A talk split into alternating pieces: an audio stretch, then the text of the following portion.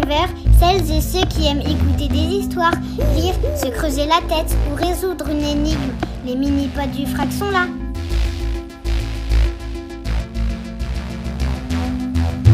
Et aujourd'hui, une petite histoire.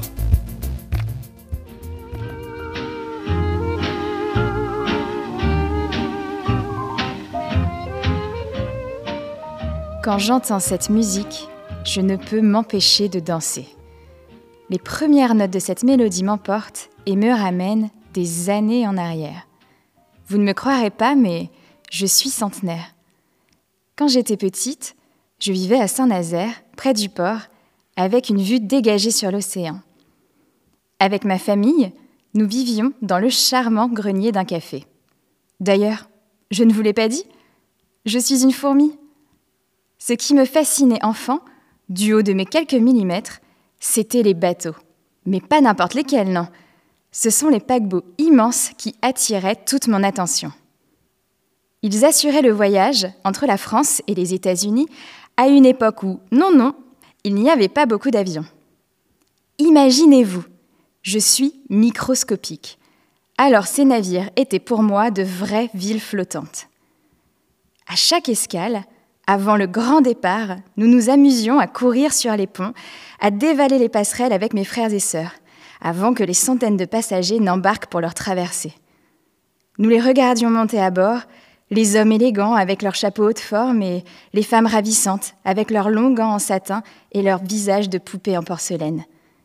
Mais avant d'embarquer dans leur palace flottant, peut-être pour se dégourdir les jambes avant les longues journées de voyage, la tradition voulait qu'on organise un bal. Ainsi, le café sur le port, notre humble demeure, devenait, le temps d'une soirée, l'endroit le plus vivant du quartier. Sur l'heure 31, les convives arrivaient dans des odeurs sucrées de parfum. Caché sur une poutre ou dans la rainure du parquet, j'observais avec admiration les longues robes à paillettes, les joues poudrées de rose et les boucles soyeuses de cheveux coiffés en chignon. Pourtant, malgré leur coquetterie, les invités n'étaient pas là simplement pour se montrer. Oh non, ils étaient là pour danser. Avant même le coucher du soleil, les premières notes commençaient à retentir. Les musiciens soufflant dans leurs instruments, pianotant sur leur clavier, grattant les cordes d'une guitare. Un rythme entêtant occupait alors toute la piste de danse, faisant vibrer les murs et le sol. Les hommes et les femmes, face à face, les yeux dans les yeux, se lançaient dans des chorégraphies endiablées. Mais mon moment préféré, c'était quand le rythme d'un foxtrot retentissait. Cette danse, à mes yeux, était la plus envoûtante. De longs mouvements raffinés, les pieds glissant sur le sol. Un, deux, trois, quatre. On aurait dit qu'ils volaient dans la lumière dorée des projecteurs. Emportée par la musique, je me laissais souvent aller à tournoyer et à imaginer que j'étais moi-même sur scène. Les années se sont succédées et de mes yeux, j'ai vu des générations entières de danseurs et de danseuses fouler le parquet du café de Saint-Nazaire. Et puis, peu à peu, le café s'est vidé. Les grands bals se sont espacés et les paquebots eux-mêmes ont été délaissés. Je suis aujourd'hui une fourmi très âgée et je reste nostalgique de ces décennies passées à virevolter sur ces douces mélodies. Vous entendez? Ces notes.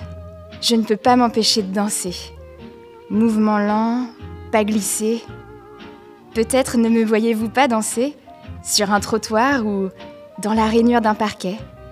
Pourtant, je suis bien là imaginant autour de moi la foule élégante dans la lumière des projecteurs. Un, deux, trois, quatre, dansant, à jamais. C'était le bal d'Edith, une histoire inspirée de l'œuvre d'Edith de Quinte, intitulée Easy Come, Easy Go, visible jusqu'au 18 septembre 2022 dans l'exposition Pas Sommeil, accompagnée de la chanson Easy Come, Easy Go de Albo Lilou, Stone Monsignor Band. Retrouvez toutes nos propositions destinées aux enfants dans nos galeries et sur le site internet www.fracbretagne.fr.